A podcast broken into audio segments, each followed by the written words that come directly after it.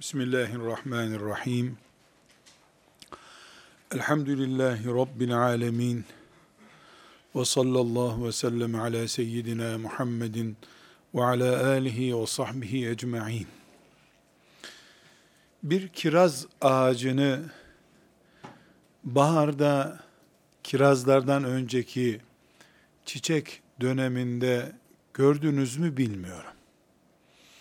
Dünyadaki en umutsuz, en köhne görüşlü bir insanı bile büyük bir kiraz ağacının çiçek açtığı zaman önüne getirseniz o ağacın altında bembeyaz yapraklar belki 10 bin yaprak belki 20 bin yaprak bir ağaçta böyle çiçek açmış beyaz desen arada yeşil yapraklar var. Yeşil desem bembeyaz. Yani en umutsuz insanı bile neşelendirecek kadar güzel bir kiraz ağacı.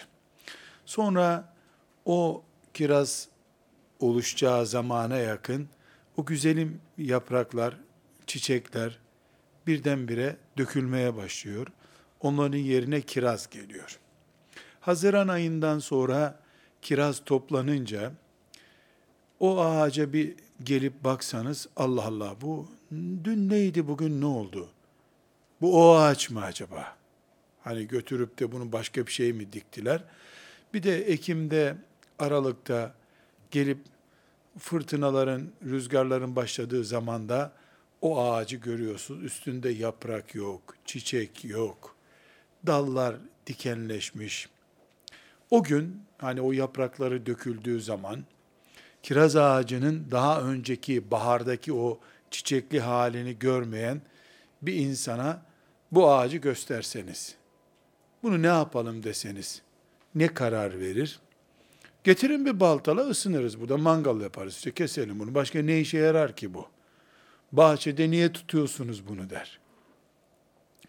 Kiraz ağacının bahardaki bembeyaz, bazen böyle pembemsi çiçekli halini görmeyen için, ondan kiraz yemeyen için, Kasım ayında onun yaprakları döküldüğü zamanki hali, hakikaten mangalda odun yapmak içindir. Başka hiçbir işe yaramaz. O haklı. Ama eğer hayat Kasım ayından ibaretse haklı. Mayıs'ı yok, Nisan yok, Haziran'da kiraz zamanı yoksa eğer, dünya hep Kasım Aralık'taki sonbaharın, kışın o yaprakların döküldüğü zamanından ibaretse, kiraz ağaçlarını kökten bu dünyadan kaldırmak lazım. Aynı şekilde şeftalileri, kayısıları da kaldırmak lazım.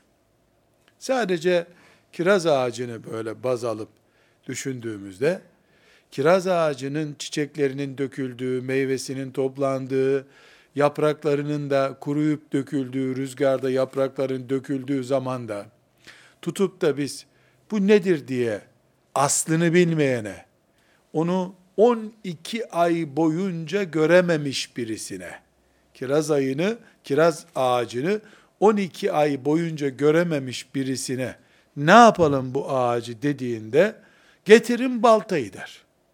Baltayı getirin. Baltalık o. Ama o ağacın Nisan'daki çiçeklerini gören hiç kimse ona onu kestirmez. Ne yapıyorsun sen? Sen bilmiyorsun bu ağacın biz mevsimini biliyoruz der. Şimdi kardeşlerim ziraat enstitüsü değiliz. Ama kiraz yer bir insan olduğumuz için, kirazı çok sevdiğimiz için. Hele size tavsiyem Nisan ayından sonra Allah'ın azametini görmek için şu kiraz ağacına bir bakın. Her bir kiraz için belki beş tane çiçek açıyor. Her bir çiçeği muhteşem papatya gibi bir şey. Bakmaya kıyamıyor insan. Bakmaya kıyamıyor. O ağaca, ağaçta kaç tane kiraz olacağını çiçeklerden sayabiliyorsun. Büyük bir sanatı Allah'ın. Bu böyle ara cümle gibi dursun. Bunu gidip inceleyiniz. Şimdiden planlayın. Rabbimin azametini okyanuslarda göremiyorsam, bir kiraz ağacı üzerinde göreyim deyin. Şöyle Mart'tan sonra, soğuklar geçtikten sonra bir kiraz ağacını günlük izleyin. O çiçekli manzarası şöyle 10 gün anca sürüyor zaten. O zaman onu yakalayacaksınız. Hep çiçek dursa meyve veremeyecek bu sefer. Dalları çiçekler işgal ediyor. Onlar gidiyor, kiraz geliyor. O kiraz hep dursa kuşlar rahat bırakmıyor. Kuşlar yemeden çiftçi topluyor onları, getirip bize satıyor. Dalını biz kırıp atarsak seneye çiçek de yok, kiraz da yok. Ama Nisan'da ve Mayıs'ta, Haziran'daki manzarayı hatırlayıp kışın onun yaprağı yok, çiçeği yok diye hor görmezsek seneye Allah'ın izniyle gene çiçek açacak o.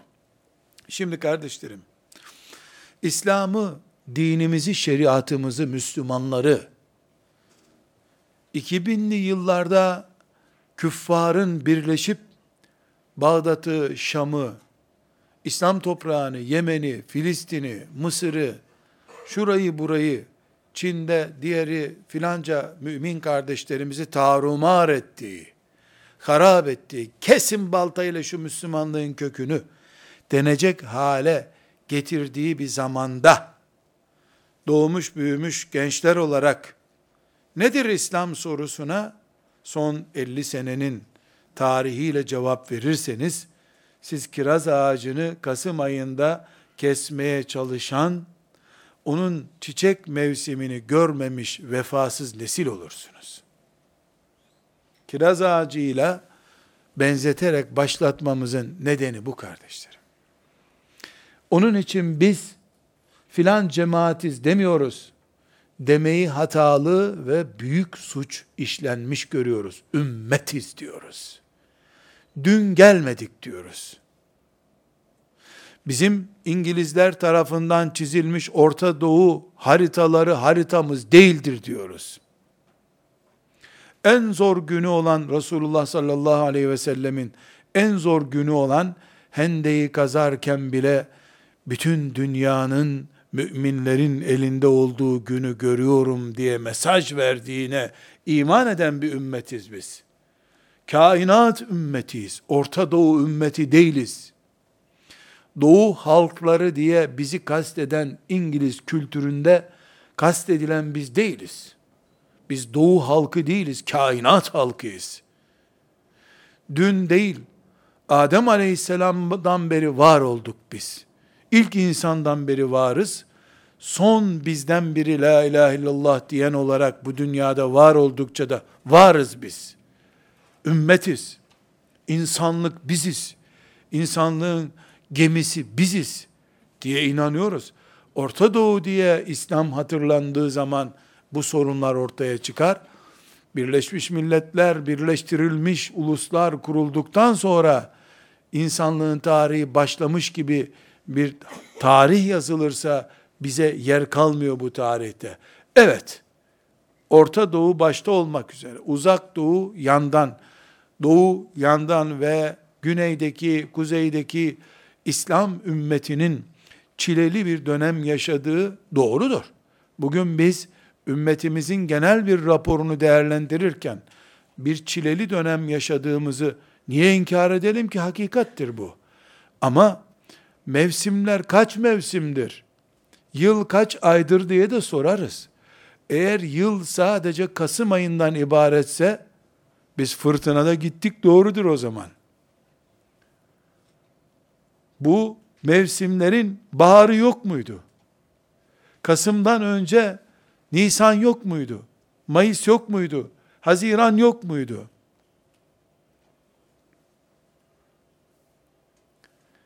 Mevsimler sadece kış mıdır? Aylar sadece yapraksız kiraz ağacını çirkin düşüren sadece Kasım ayından ibaret midir? Evet, kiraz ağacının dört mevsimini görmeyen için çirkindir kış günü kiraz. Yediği kirazın bile, hayran olduğu kirazın, vişnenin bile o ağaçtan olduğuna inanamaz o. Bu kadar çirkin ağaç bu, güzel meyveyi verir mi der.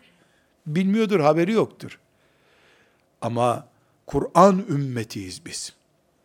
Muhammed Aleyhisselam'ın çizdiği ufukların ümmetiyiz biz Biz Kasım ayından önce bu dünyada Nisan vardı. Kıştan önce bahar vardı. Biliyoruz bunu. Kendimizi inkar edemeyiz ki. Mevsimleri nasıl inkar edeceğiz? Dersek eğer bu kuş bakışıyla bakabilirsek, 12 ayı, 4 mevsimi gören bir gözlükle olaylara bakabilirsek, bahçemizde o ağacın çiçek açtığı, bembeyaz çiçekle çarşaf gibi bahçemizi donattığı günü, hatta o ağaçtan düşen çiçeklerin toprağın üzerinde bir yorgan gibi olduğu günü bilen birisi, neden kış günü kiraz ağacının baltalık olduğunu düşünsün ki?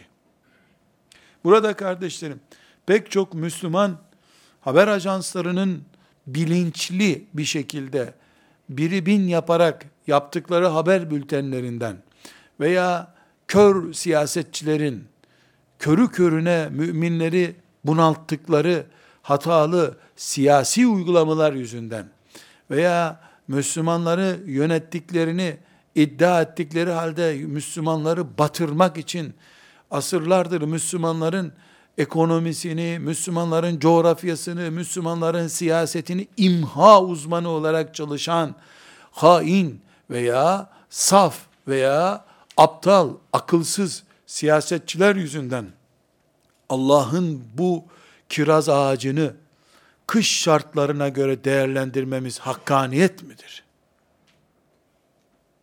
Belki bunu küçük bir ulus mantığıyla hayata bakanlar böyle düşünebilirler.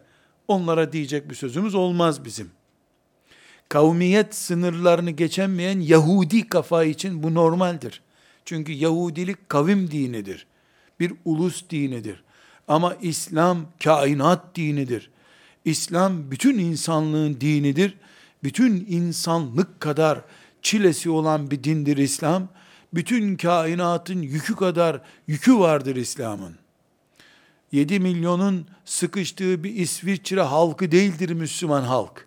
7 milyarı hedef almış büyük bir kainatın dininde elbette bütün dünya Müslümanları açısından ele alınacağı için bir yerinde e, muson yağmurları sel oluşturacak, öbür yönünde insanlık binlerce senedir maden işlettiği için orada depremler olacak, yerin altı boşalmış olacak.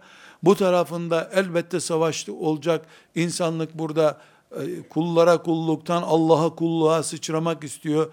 Şirk sahipleri, zulüm sahipleri bunu sürdürmek istiyorlar. Elbette bir yığın sorun, bir yığın çile ümmeti Muhammed'in kaderidir. Çünkü ümmeti Muhammed maden ocağında insan cevheri çıkarmaya çalışıyor. Elbette anlı kara olacak. Elbette yer yer grizi patlaması gibi patlamalar olacak. Neden? İnsanlık yerin dibine gömüldü. Bundan önce ölen nesillerle beraber insanlık mezara girer oldu.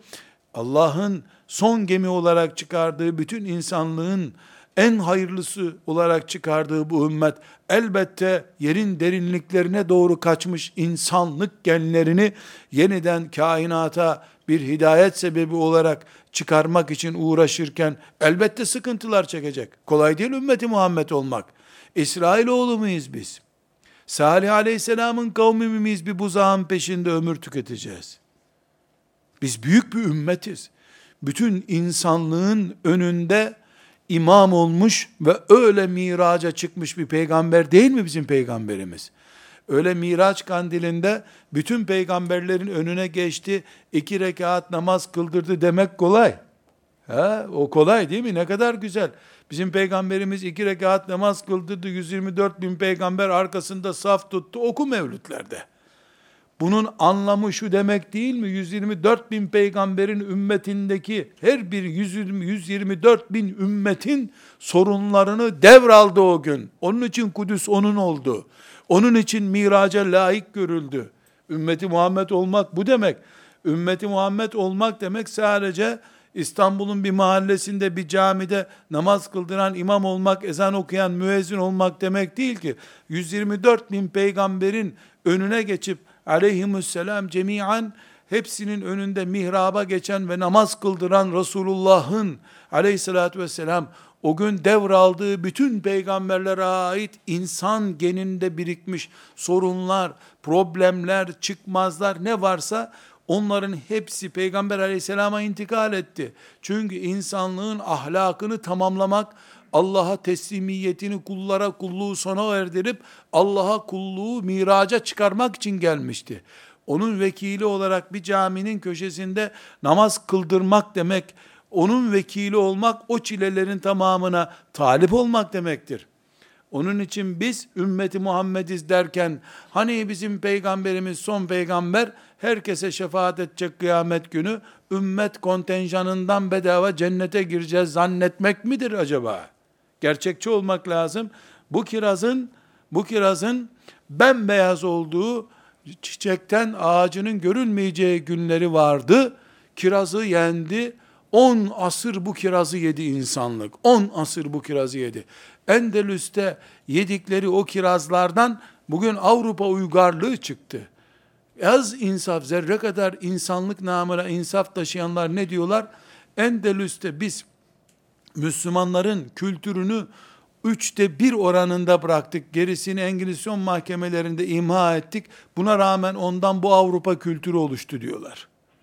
Ya tamamı kalsaydı Endülüs kültürünün, Endülüs medeniyetinin tamamını imha etmeselerdi de bugüne taşınsaydı, insanlık demek ki iki asır önce, üç asır önce belki uzaya taşınmıştı çoktan.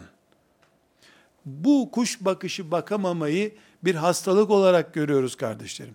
Hem afetler üzerine yığılmış bir Müslümanlık açısından sakıncalı görüyoruz. Böyle değil aslı diyoruz. Hem de hayalperest bir Müslümanlık tasavvur etmek açısından da sakınca oluyoruz. Gerçek gerçeği görmek lazım. Kış günü ağacımızın yaprağı ve çiçeği olmadığını, meyvesi olmadığını kabul etmek zorundayız.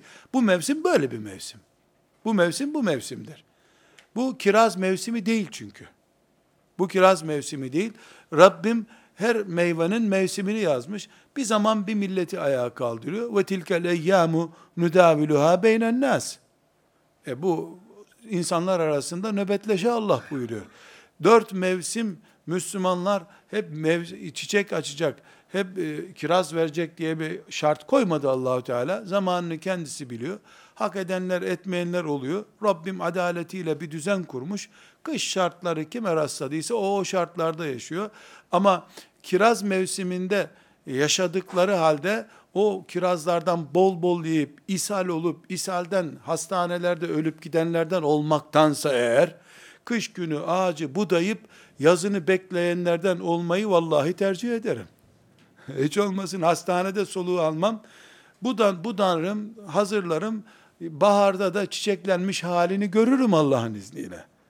Öyle umut var bir çiftçi olmayı bir kilo kiraz yiyip soluğu hastanede oradan da morgda almaya tercih ederim.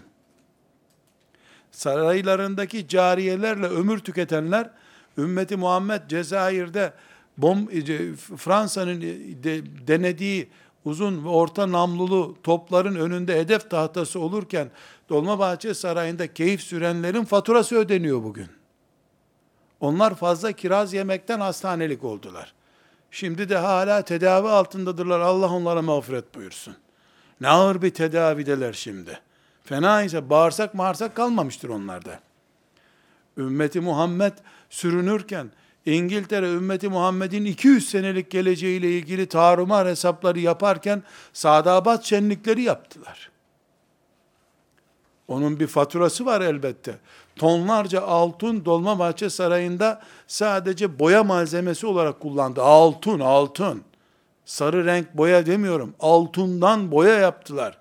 Ümmeti Muhammed'e de e, maaş verecek e, veyahut da devletin memurlarına maaş verecek para da kalmadığı için ondan o saraydaki harcamalardan tuttular. Takvimle oynadılar takvimi 10 gün geri ileri alıp da yeni bir Rumi diye bir takvim çıkardılar. Memura bir yılda bir ay vermemek için uğraştılar maaş. Onunla saray yaptılar ama. Bir kişinin keyfi için ümmeti Muhammed harcandı. Kış mevsimiydi. İshal oldular onlar o baharda. ishal oldular. Şimdi biz e, elhamdülillah kıvranıyoruz. Ağacımızın meyveli halini bilmedik ama biliyoruz bu ağaç bu meyveyi verecek Allah'ın izniyle. Çünkü Allah kirazı yaratacağım dediyse ne kış ne de çiftçi ne de düşman bunu engelleyemez. Çünkü Allah kirazın ağacını yarattığı gibi her kirazın içine koyduğu bir kiraz çekirdeğiyle de trilyonlarca da ağaç kapasitesi yaratıyor zaten. Ümmeti Muhammed'i dar boğaz edip bunaltanlar, ümmeti Muhammed'in bugün 20 yaşında delikanlılarının eyvah 17 yaşımdan 3 sene geçti hala ben e, Allahu Teala'nın peygamberinin sancağını emanet edeceği Üsameli'yi geçirdim. Hala bana sancak emanet etmediler diyen 17 yaşından beri Üsame olmak için kıvranan delikanlı nesli var bu ümmetin. Bu kirazın çekirdeğidir Allah'ın izniyle. Bir gün kış gider, bir kiraz ağacımıza karşılık milyonlarca kirazı olur bu ümmetin. Biiznillahü Teala Allah'a itimadımız bunu gerektiriyor. Burada kardeşlerim, gerçekçi düşündüğümüz zaman elbette bu ümmet dedi kainat ümmetidir. 124 bin peygamberin önüne geçip Allahu Ekber deyip onların imamı olmak kolay değil. Çileye talip bir peygamberimiz var. لَعَلَّكَ بَاخِعُنْ nefsek. Neredeyse kendini hırpalıyorsun. Ne yapıyorsun ey peygamber? Kendini hırpalıyorsun Allah buyuruyor. Yani neden? Çünkü aldığı emanet çok ağır bir emanetti. 124 bin kavmin dosyalarını toplamış bir dosya, savunma dosyası hazırlanıyor. Bu sebeple bu ümmet çileli ümmettir. Bu ümmetin başından ağır olaylar geçmiştir. Şimdi örnekler vermeye çalışacağım. Şöyle 6-7 tane, 8 tane tarihi olay sayacağız ki bunların her biri bugün ümmeti Muhammed diye bir şeyin olmamasını gerektiriyordu. Halbuki elhamdülillah bunların her biri bugün ümmet olmaz artık. Ümmet bitti bugün. Denecek kadar vahim olaylardı. Bugün bakıyoruz ki ümmeti Muhammed hala birleşmiş bütün küfür cephesinin ortak düşmanıdır. Neden? Çünkü bütün kafirler birleşerek ancak ümmeti Muhammed'e bir zarar verebileceğini anlıyorlar. Senelerdir de birleşiyorlar. Allah'a hamdü senalar olsun. Belki binlercemizi, belki yüz binlercemizi şehit edip toprağa gönderiyorlar ama kirazın kökünü kurtaramadılar hiçbir zaman kirazın kökü kurumayacak.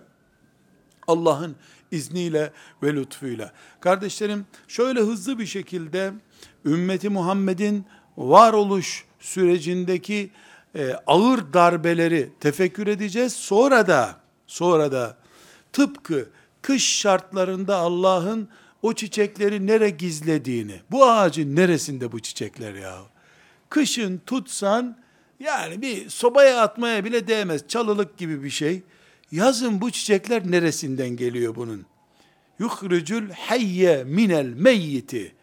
Ölüden bu diriyi nasıl çıkarıyor Allah ya? Nasıl çıkarıyor? Nasıl çıkarıyor Allah? Bunu anlamak için şu kış şartlarının örneklerinden ilk kışı yaşamıyoruz biz.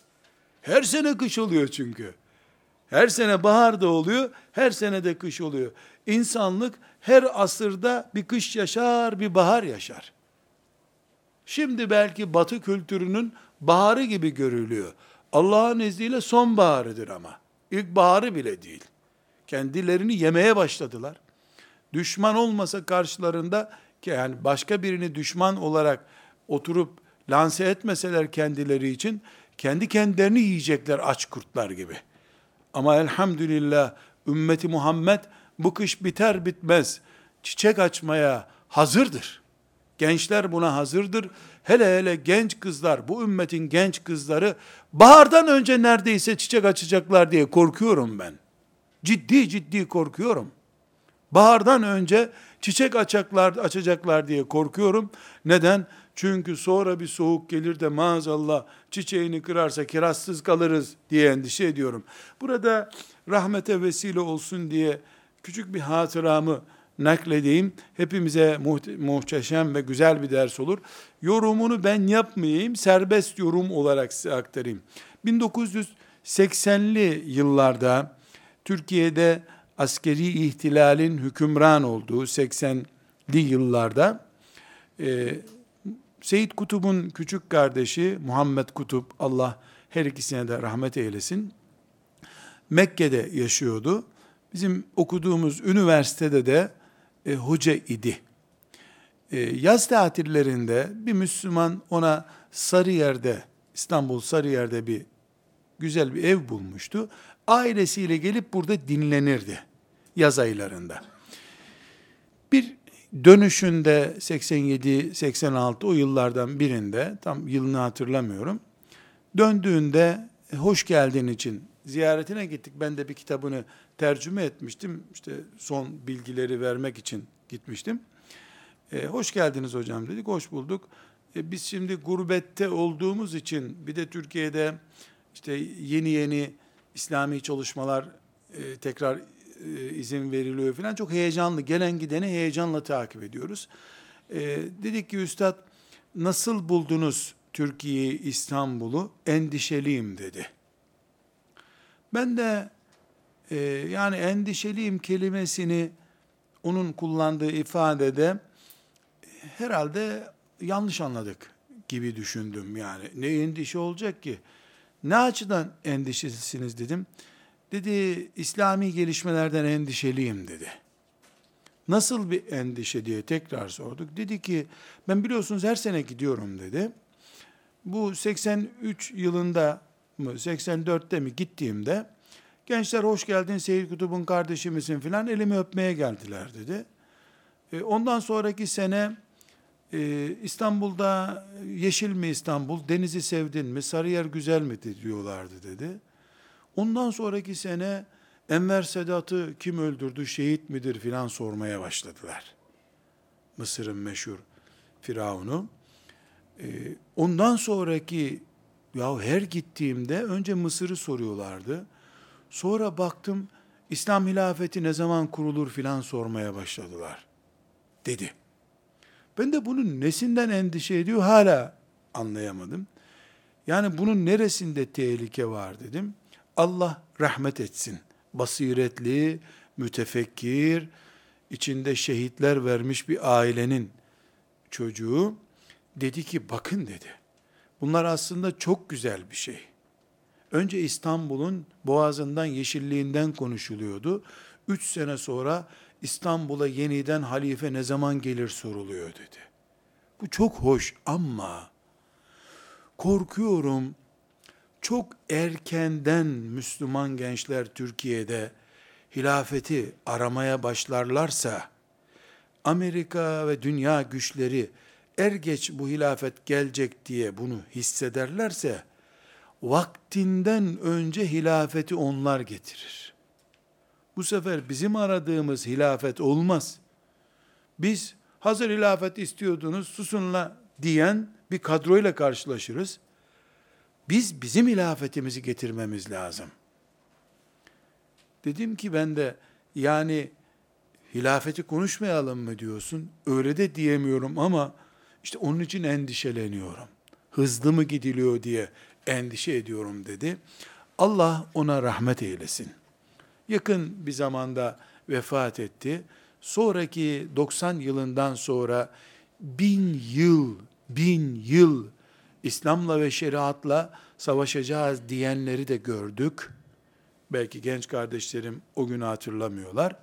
Onun üzerinden 10 sene geçmeden İslam'a bütün kapıların açıldığı günleri de gördük. Şimdi de çok endişeli olan hocamız Muhammed Kutub'un bu dedikleri keramet miydi, basiret miydi onu da kararlaştıramıyorum.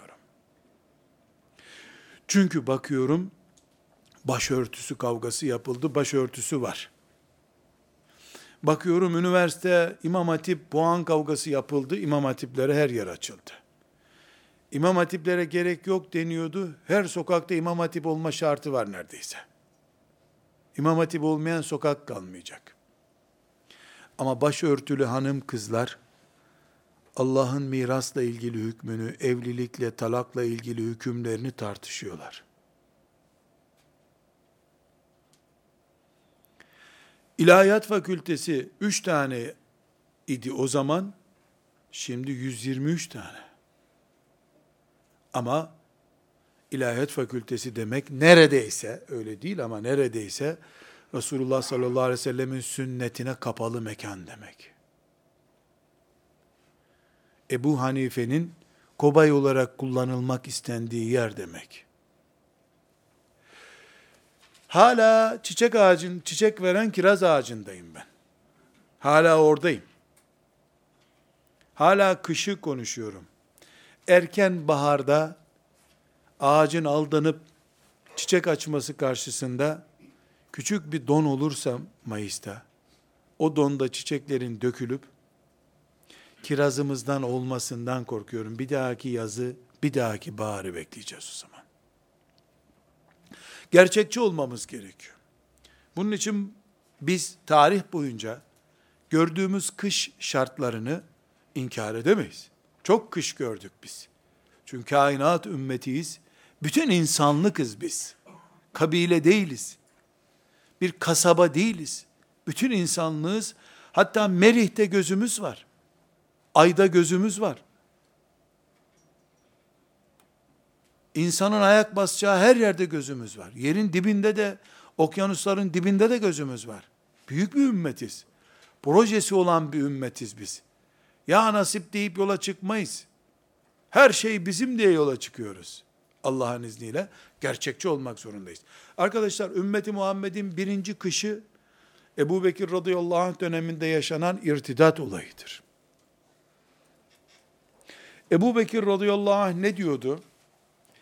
Medine'yi kurtlar basıp beni yiyecek olsalar bile yalnızlıktan dolayı taviz vermeyeceğim diyordu. Bu ne demek? Demek ki yani Medine'de yalnız kalma tehlikesi baş göstermiş. Bu niye böyle diyor? Çünkü ashab-ı kiramın büyükleri gelip ya herkesi cihada aldın, herkesi gönderdin. Medine'yi koruyacak 5-10 asker bırak burada. Medine'ye muhafız bırakacak kadar adam bırakmamış. Çünkü çok büyük bir irtidat hareketi var. Halid İbni Velid sadece bir komutan olarak radıyallahu anhum cemiyen bir buçuk yıl içinde 12 savaş yönetmiş. Ve bunlar hep at üstünde gidildi. Askerler deve üstünde, o at üstünde gidiyor. Sınırları da bugünkü Medine'den ta Yemen'in Sana'sına kadar inin, oradan Filistin üzerinden gelin gelin Yermük'e çıkın. Yermük bugünkü Şam'ın üstü. Bu bölgeyi at üstünde bir buçuk senede gidince üfleyip de geri gelmiyor. Bir ay iki ay savaş yapılıyor gittiği yerde. Herhalde gidip de yani üfleyip şifre takıp gelmiyor. Savaş yapılıyor. At üstünde çadır kuruluyor, savaş yapılıyor. Böyle büyük bir hareket. Bunların hepsi e, Resulullah sallallahu aleyhi ve sellemin ashabı dağıldılar dünyaya. Bu dağılma esnasında kalabalık kitleler, münafık kitleler ve kalbine iman girmemişler, irtidat ettiler. Taif, Mekke ve Medine. Bu üç şehrin dışında neredeyse sarsıntısı olmayan şehir kalmadı. Her yerde bir irtidat, yani irtidat ne? Dinden çıkıyoruz, İslam'dan çıkıyoruz hareketi. Başladı. O gün İslamiyet'in e, doğduğu topraklara gömülme tehlikesi vardı. Ama Allah onu Ebu Bekir'le buluştursun. Allah onu Ebu Bekir'in neredeyse oraya göndersin. Şu anda benzer yerlerdedirler diye umuyorum. Ebul Hasan en-Nedvi rahmetullahi aleyh Hindistanlı davetçi, alim rahmetullahi aleyh ve gafara meşhur kitabı ne diyor? Bugünle o günleri kıyas ederken bugün de bir irtidat var ama Ebu Bekir'imiz yok diyor. Hilafetten sonraki dönemi 1924'te ümmeti Muhammed'in halifesiz kaldığı dönemi yorumlarken riddetun la Eba Bekra leha riddetun la Eba Bekra leha bu onun meşhur bir kitabıdır. Ebu Bekir olmayan riddet diyor. Yok Ebu Bekir yok. Ah Ebu Bekir olacaktı da Halid'ini bir salacaktı. Ümmeti Muhammed bir buçuk senede tertemiz ederdi her şeyi. Yani bugünkü e, korkunç fırtına da o günkü e, fırtına gibiydi. Resulullah sallallahu aleyhi ve sellemin o büyük muhteşem kainatı aydınlattığı e, nübüvvet yıllarından sonra ani bir darbe, hiç kimsenin beklemediği bir darbe çıkardı şeytan. Şirkti vesaireydi, putları temizledik derken kalplerden imanı söküp almaya çalıştı. epey bir zayiat oldu. Bir sürü yalancı peygamber çıktı ortaya. Biz Muhammed bize bıraktı gitti aleyhissalatü vesselam. Bunlar öyle demiyorlar tabi. Muhammed bize bıraktı gitti bu peygamberliği diyen bir sürü akılsız serseri çıktı. Onlar adamlar buldular. Mesela Müseylemetül Kezzab denen adam çıktı. İşte bu Yemen tarafında çok bulundu bunlar. Onlarla büyük savaşlar yapıldı. Hatta hatırlarsanız Kur'an-ı Kerim'i niye bir araya toplama ihtiyacı hissetti ashab-ı kiram? Ebu Bekir radıyallahu anh niye böyle bir ihtiyaç hissetti? Ne dedi? Yemame savaşlarında, bu irtidat savaşlarında e, hafızlarımız hep şehit düştü. Kur'an'ı ezber bilen kalmadı. Aman bunu bir kitap haline getirelim dediler. Yani tehlikenin boyutluğuna örnek konuşuyoruz. İslam o gün e, kirazın yaprağının da döküldüğü, dallarının kupkuru olduğu bir güne döndü. Efendimiz Aleyhisselam'dan 6 ay sonra, çok uzun bir zaman sonra değil. Ama bahar bir çıktı, bir çıktı, Medine İslam merkezi oldu, dünya merkezi oldu. Sadece iki sene sonra. O zamanki bu fırtına kış sezonu iki seneye yakın zaman sürmüş. Allah, Allah Ebu Bekir'den razı olsun. O irtidadı, o kudretli tavrıyla, o hani işte e, ağlayan Ebu Bekir, Kur'an okurken ağlayan merhametli Ebu Bekir, yılan ayağını sokuyor bir şey diyemiyor. O menkıbeleri geç, o menkıbeleri geç. Kurtlar parçalasın beni Medine'de, İslam'ın bir damlası eksilmesin diye Ebu Bekir'e bak sen. Yani hep böyle insanlar yanlış tasavvur ediyorlar kardeşlerim. Ebu Bekir deyince, ah bir tatlı hacı amca torunlarına hatıralarını anlatır. Yahu sadece Halid'le 14 savaş yapmış iki senede. Halid'i kullanarak. Bir sürü de başka komutanları da var. E, o Ebu Bekir bu işte ya. Bir celaller bakmış ki İslam'a laf geliyor. İslam tehli gitti o Ebu Bekir. O muhteşem Halid'i kol olarak kullanan Ebu Bekir geldi bu sefer. Halid onun bir sadece bir kolu askeriydi. Ömer mesela radıyallahu anh Ömer deyince asıyor kesiyor. Hiç böyle önünde nefes alınmıyor zannedersin. Ya bir çocuk ağlayınca uykusu kaçan bir adam bu. Yani biz yanlış düşünüyoruz. Bu menkıbeler abartılıyor, zihnimizde abartıyoruz. Ebu Bekir'i böyle hiç ağlar bir adam, Hacı Efendi hiç ses çıkarma, torunlarıyla işte emekli yıllarını geçiriyor. Peygamberden sonra emek. Nerede o Ebu Bekir ya? Ebu Bekir Rabbi ile baş başa kalınca öyle. Küfrün karşısına geçince güneş olup, volkan olup parlıyor. Ömer, küfrün ve hatanın karşısında, zulmün karşısında o Ömer. Rabbi ile baş başa bir Ömer'i görsem, bak Ömer gör. Mum mu dersin, sünger mi dersin? Toprak oldu gitti o Ömer. Ama bir zalim görmeye görsün Ömer. O zaman bir volkan parlıyor, patlıyor. Ashab-ı kiram için geçerli bu sözler. Hepsi için geçerli. Allah onlardan razı olsun. Demek ki ümmeti Muhammed'in e, bugünkü böyle kaba çağdaş deyimle konuşalım. Tarihe gömülme tehlikesi yaşadığı bir dönemdir. Hicretin 11. senesi. Hicretin 61. senesi, miladi 680. sene hepinizin bildiği gibi Hüseyin radıyallahu anh'ın Rabbine şehit olarak kavuştuğu senedir. Evet Hüseyin ve yanındaki 80 kişi, 100 kişi beraber şehit oldular Ehli Beyt'ten. Oradaki karşılıklı vurdu kırdılardan işte bin kişi öldü diyelim. Ümmeti Muhammed o gün bin kişiyi içinde böyle kaybedecek kadar kalabalıktı. Esasen Hüseyin radıyallahu anh'ın azameti açısından bakmasak, rakamsal olarak baksak, ümmetimizi batıracak bir olay değil bu aslında. Ama üzerinden tam 1390 seneye yakın zaman geçti. Bu kadar büyük zamana rağmen o gün başlayan Hüseyin radıyallahu anh'ın başlattığı yani onun ismiyle başlayan e, bela, musibet sezonu o gün 20 derece açıyla başlamıştı. Bugün Suriye'de gördüğünüz İran'ın giriştiği katliamlar, Müslüman katliamı, Irak'ta cuma namazı kılanları bombalayanlar veya Yemen'de Müslümanlara karşı ihtilal yapan öbür Müslüman gruplar o 20 dereceyle mesela başlayan Hüseyin radıyallahu anh'ın şehadetiyle başlayan o büyük afetin bugün büyüye büyüye neredeyse 300 dereceye geldiğini, açının arkadan makası kuşatıp ümmeti cendere içinde bırakacak hale geldiğini, fırkalaşma üzerinde olduğunu görüyoruz. Siz şimdi e, sadece Sünni ve Şii ayrımı olarak görüyorsunuz bunu. Hüseyin radıyallahu anh'ın şehadetinden sonra takvimi açın.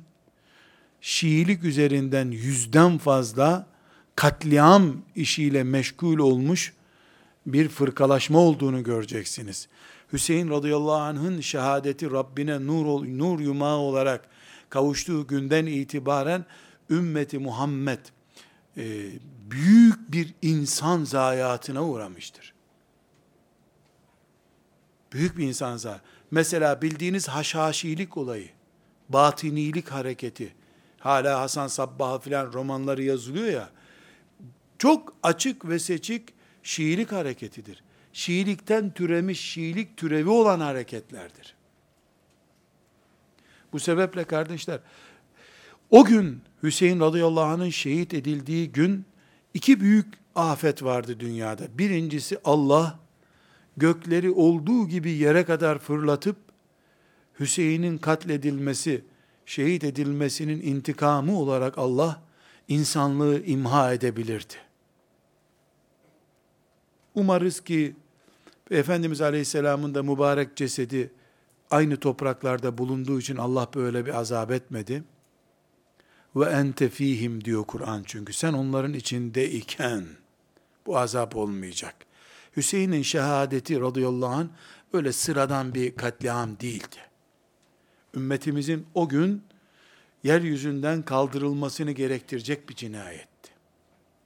Bir, ikincisi İsrailoğullarında veya Hristiyanlarda benzer bir olay olsaydı, Hristiyanlık bugün kadar da kalamazdı.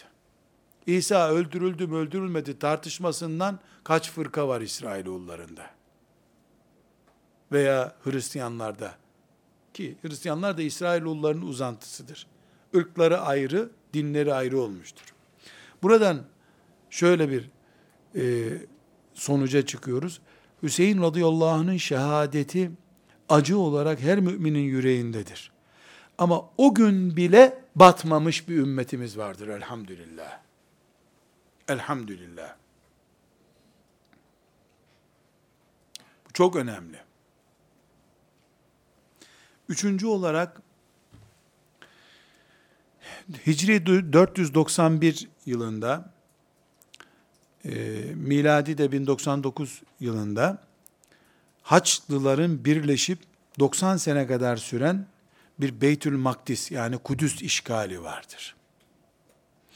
Bu Efendimiz sallallahu aleyhi ve sellem'den hemen hemen 500 sene sonra ortaya çıkmış ağır bir faciadır.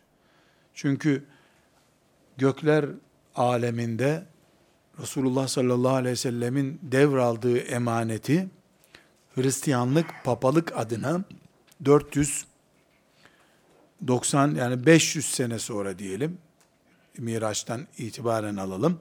500 sene sonra Hristiyanlık o gün iki rekat namaz kılınarak devralınmış emaneti Hristiyanlık geri aldığını düşündü.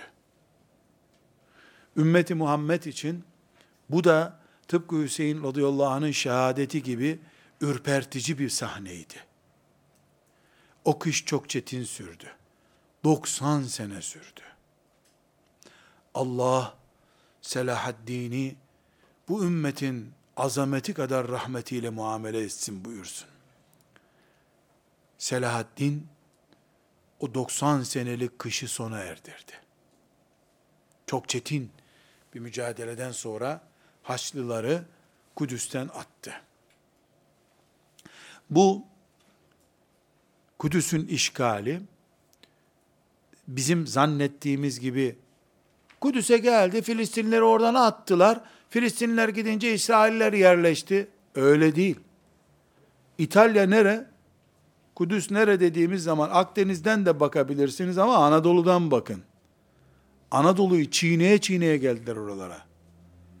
Anadolu'yu resmen kül ocağına çevirdiler. Yaktı, kavurdular. Kastı, kavurdular. Daha sonra Selçukluların Allah'ın lütfuyla himmeti olmasa, bir de Anadolu'ya giremeyeceklerini onlara bir şamarla anlatmasalardı, bugün Anadolu'da ezan okunur bir toprak olmayacaktı. Allah'ın hikmeti, en son tokatı Selçuklulardan yediler. Şöyle güzel bir şamar yediler. Anadolu'yu bir daha köprü olarak kullanamadılar.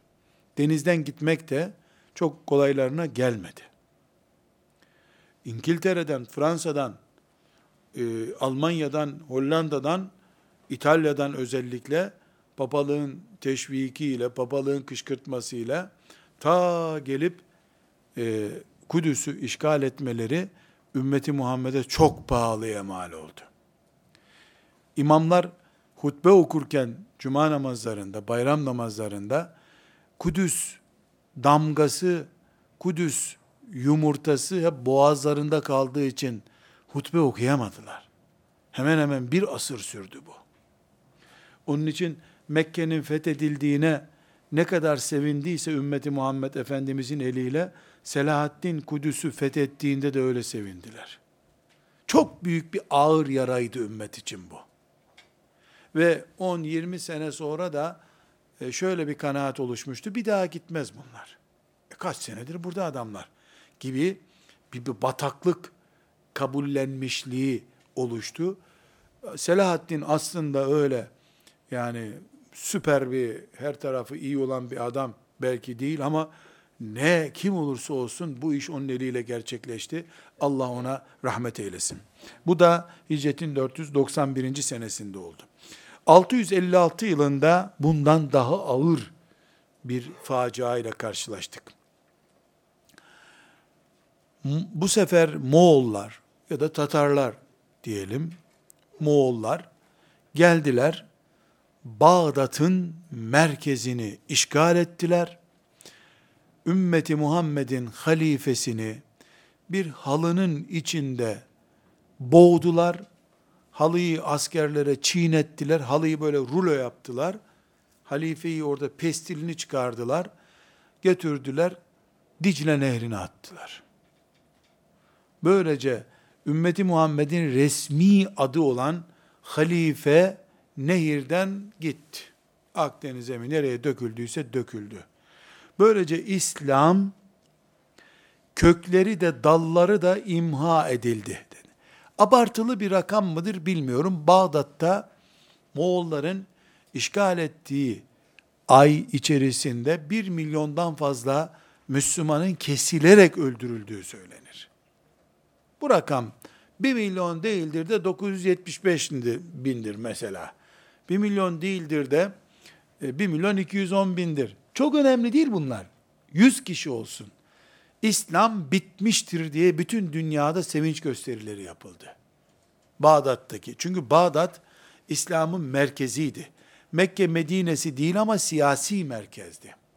Siyasi merkez olduğu için de Bağdat ki yani her şeyde Allah'ın hikmeti var. Ali radıyallahu anh hilafet merkezini, İslam devlet merkezini Medine'den Küfe'ye taşıdı. Emevilere geçince de Şam'a geçti. Abbasilere geçince de Bağdat'a geçti. Memlukilere geçince de Mısır'a geçti. Oradan da Yavuz İstanbul'a getirdi. İnşaallah yiğit düştüğü yerde kalkacak. Biz de orada görevli olacağız inşallah. Şimdi böyle içimdeki bir hissiyattır. Ey Rabbim Ali radıyallahu anh'tan sen razı olasın. Hilafet merkezini Medine'de bıraksaydı, Moğollar da Medine'ye girseydi ne yapardık biz? Ümmet olarak bu kainatta hangi toprağa ayak basacaktık bir daha? Hikmetmiş demek ki elhamdülillah. Yani hayır umduk bunda da. Bu Bağdat işgali de çok vahimdir. Halife öldürüldü. Çocuklarından biri hasta olduğu için bir mezbelelik bir yerde bir tedavi mi görüyordu neydiyse O hayatta kaldı çünkü sülalesinden bile insan bırakmadılar. Cariyesini bile öldürdüler. Sarayda kedi bile bırakmadıklarını söylüyorlar. Bu kediden bir daha halife çıkar diye korkmuşlar. Kendileri yamyam olduğu için o zamanki o işi yapanlar Müslümanların da kediden türeyebileceğini mi düşündüler? Ne yaptılarsa. O kaçarak Mısır'a gitti. Mısır'da e, Memlukiler, Eyyubiler diyelim. Yani Selahaddin Eyyubi'nin çocukları ya da torunları sahip çıktılar. E, tekrar hilafet Allah'ın izniyle nesilden nesile devam eder oldu. Yoksa hilafet kopmuş bir durumda olacaktı. Mesela Yavuz rahmetullahi aleyh Allah ona ebedi rahmetleriyle muamelede bulunsun. Bana çok lazım biri çünkü Yavuz. Hilafeti İstanbul'a getirirken yani ben kendimi uygun buluyorum diyerek hilafet ilan etmedi. Devralıp geldi. Dolayısıyla prestijli bir makam olarak devam ediyor. Şu andaki zaten şimdi konuşacağız. Zayiatımız bizim halifenin soyunun bile Avrupa'ya sürgüne gönderilmiş olması son halife çocuklarının bile ölümü bittikten sonra hilafetin konuşulmasına izin veriliyor olmasıdır. Çok büyük bir risk bu. Yani hilafet kelimesini konuşmak bile kanunda yasaktı. Son halifenin yeğenleri, torunları filan ölünce hilafeti konuşmak serbest hale geldi. Herkes konuşabiliyor artık oldu. Bu Bağdat'ın düşmesini inşallah yeri geldiğinde özel bir ders olarak anlamaya çalışacağız. E, bugünkü Bağdat o günkü Bağdat'tı. O günkü Bağdat bugünkü Bağdat'ı anlatıyordu zaten. Kimileri dersi 6 asır sonra anlar. Kimileri de 7 asır geçti halde hala ders anlamazlar bir şeyden. Fark o kadar. Bir başka faciamız da Endelüs devletinin 897 yılında Garnata'da son kalesinin de yıkılmasıdır. Endülüs'te 810 seneye yakın zaman İslam devleti oldu. İslam devleti orada var oldu, ezan okundu. En son Garnata kalesi düştükten sonra ise ne ezan, ne Kur'an, ne Müslüman hiçbir şey kalmadı orada. Bizim şu anda dünya üzerinde 1437 senelik geçmişimiz var. Sadece hicret takvimiyle ondan önce de 30 senemiz var, 13 senemiz var. 1450 sene yapar hicret takvimi itibariyle. 1450 seneden beri ümmeti Muhammed'in gidip devlet kurduğu ve orada ezan okuduğu ve şu anda namaz kılınmayan, oruç tutulmayan, Kur'an öğrenilip öğretilmeyen tek yer İspanya'dır. Yani Endülüs'tür. Bunun dışında kökten kaybettiğimiz bir kalemiz olmamıştır. Bu sebeple Müslümanların Real Madrid'miş, İspanya'nın filan takımıymış veya Almanya'da bir takımmış. Müslüman Endelüs acısını unutur da orada bir futbol takımı hatırlar mı? Futbol nedir demiyorum bak.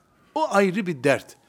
Ama bizim ümmetimizin büyük bir medeniyet yazdığı, tefsir ilminden matematiğe, tıp ilminden astronomiye, bugünkü dünya uygarlığının bile hala etkisi altında kaldığı bu büyük medeniyetimizin yazıldığı, kütüphanelerin bulunduğu o büyük servetimizin enkazı üzerinde bir futbol maçı izleyemez mümin. Bu mümkün değildir. Benim yüreğim her türlü imkanım olduğu halde Endülüs'ü müze olarak ziyaret etmeye bile izin vermiyor. Yüreğime bunu inandıramıyorum. Onu seyredebileceğimi zannetmiyorum. Müze olarak bile seyredemem. Çünkü Endülüs'te resmen bir mezbahanede hayvan kesilir gibi on binlerce Müslümanı kestiler. Hayvan keser gibi. Ve Avrupa o kültürüyle övünüyor. Bu sebeple biz Endülüs'ümüzün acısını hissetmediğimiz sürece Endülüs kalmaya mahkum oluruz. Bir hikaye vardır. Hikayelerden mi gidelim? Gidelim. Üç öküz otluyorlarmış. sarı öküz varmış, beyaz öküz varmış, siyah öküz varmış. Kurt bir gün gelip sarı öküzü yemiş. Öbür iki öküz de seyretmiş. Bakmış kurt bu iş iyi gidiyor. Beyaz öküzü de yemiş. Siyah öküz yiyormuş, seyrediyormuş. Başka bir gün gelmiş siyah öküzü götürüyor. Siyah öküz de peşinden tıpış tıpış gidiyormuş. Dönmüş, kurt şaşırmış. Ya ne geliyorsun arkamdan demiş. Seni yiyeceğimi anlamadın mı demiş. O da demiş ki ben o sarı öküzün yendiği gün yenmiştim zaten demiş. Sarı öküzün yendiği gün yenmiştim.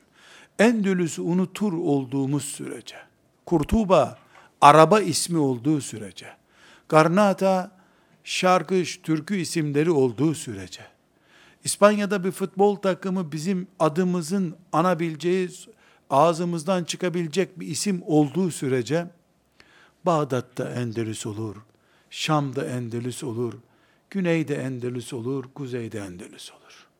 Her yer Endülüs olur. Sarı öküzü kurdun yediğini unutmamamız lazım. Sarı öküzü kaçırdığı gün peşinde olmalıydık kurdun biz. Kovalamalıydık kurdu. Kovalayamadık, bari sarı öküzün hatırasını unutmamamız gerekiyor. Ve 1343 yılında Hicri, 1924 yılında hilafetimizi kaybettik. Türkiye Cumhuriyeti Millet Meclisi'nin hilafeti de mündemiç olduğu, yani halifelik ruhunun da içinde bulunduğuna karar veren birilerine uleması, sarıklısı, kavuklusu uydu ve hilafet kaldırıldı. Kaldırıldı derken Allah'ın koyduğunu kim kaldıracak elbette ama ümmetimizin kışından konuşuyoruz biz. Böyle bir kışımız oldu bizim ve şu anda bu kış şartlarının şöyle böyle 90. senesini yaşıyoruz. Ey büyük Allah'ım, kerim Allah'ım, latif Allah'ım, bize bunun 100. senesini gösterme. 100. senesinde hilafetimizi ihya ettiğimizi, daha muhteşem, daha şuurlu bir şekilde, Kafkasya'yı, Kuzey Kutbu'nu, Güney Kutbu'nu, Doğu'yu, Batı'yı sancağı altında alan, Allahu Ekber'i çınlatırken, meleklerin, denizlerin dibindeki balıkların bile yankı bulduğu o muhteşem temennilerimiz ve hasretimizle bizi buluştur ya Rabbi. Bu hasretin yüzüncü senesini görmeyelim. Hiçbir mümin görmesin diye temenni ediyoruz. Ve 1366 yılında 1947 47'de küfür son yumruğunu vurdu. İsrail bir devlet olarak Filistin topraklarına girdi. İngilizlerin mandası, öküzü neyi varsa siyasetiyle girdi ve 1967 yılında da hepinizin bildiği gibi Mescid-i Aksa'yı, Kudüs'ü işgal etti. Böylece gırtlağımızı sıktı küfür. İşte 50 küsür 50 küsür senedir de küfür gırtlağımızda duruyor. Nefes aldırtmamaya çalışıyor bize. Ama biz Allah'ın kullarıyız. Bu ümmette Allah'ın şeriatının ümmetidir. Muhammed Aleyhisselam'ın bereketiyle yaşayan bir ümmettir. Küfrün yaptığı varsa Allah'ın da yapacağı vardır. Biz imanımızı koruduğumuz sürece, Endelüs'ü unutmadığımız sürece, hilafetsiz yaşamamızın anlamı olmadığını idrak ettiğimiz sürece Allah bize yardım edecektir. Lütfu ve keremiyle şeriatının hükümran olduğu günleri bize gösterecektir. Temennimiz de budur, umudumuz da budur. Biiznillahü Teala bu hasretimize de kavuşacağız da insan değil miyiz işte etten kemikteniz ya acele ediyoruz. Hani insan kiraz çok güzeldi, kiraz ağacı güzeldi. Şu Kasım ayı ne ya? O Kasım Aralık çabuk gitsin de Ocak çabuk gelsin. Hem çocuklar karneleri alır hem de köye gideriz biz kirazda çabuk yeriz diyoruz ama olmaz böyle. Bu mevsimdir, yaşanacak. Rabbim latiftir, kerimdir. Biz hak ettiğimiz için değil, o lütfettiği için kerem ettiği için buna kavuşuruz. Kavuşacağız biiznillah. Velhamdülillahi Rabbil alemin.